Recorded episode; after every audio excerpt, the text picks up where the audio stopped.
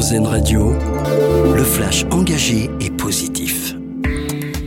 Bonjour à tous, l'Organisation mondiale de la santé appelle le Hamas à libérer tous les otages pour des raisons humanitaires et de santé.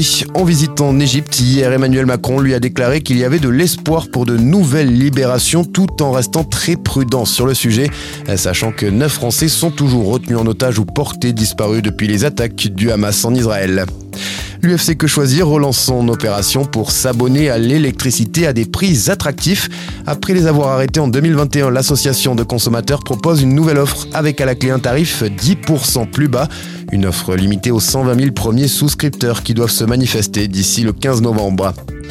À la télé, première journée de tournage pour les équipes de Plus belle la vie. Les équipes du célèbre feuilleton ont investi hier le village d'Allo, près de Marseille.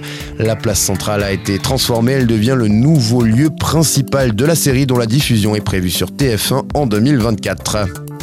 Dans l'actualité également, avis aux fans du Gaulois à la moustache blonde, le nouvel album d'Astérix sort aujourd'hui. Fab Caro au scénario et Didier Conrad au dessin signent le 40e tome de la saga culte, son titre L'Iris Blanc. Pas moins de 5 millions d'exemplaires vont être tirés dans le monde, dont la moitié rien qu'en France. Pendant ce temps, on connaît les finalistes du prix Goncourt. Après Beyrouth en 2022, l'Académie a choisi Cracovie hier pour annoncer les quatre romans finalistes du prix. Il s'agit de Jean-Baptiste Andrea, Gaspard Koenig, Eric Reynard et Neige Sino, le prix Goncourt qui sera décerné le 7 novembre prochain au restaurant Drouan à Paris.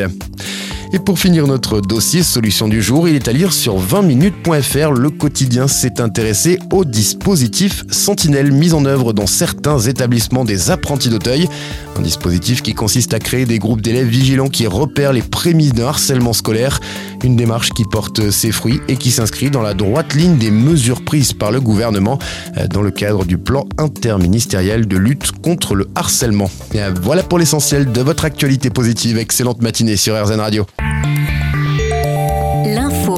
Et positive, une exclusivité RZN Radio.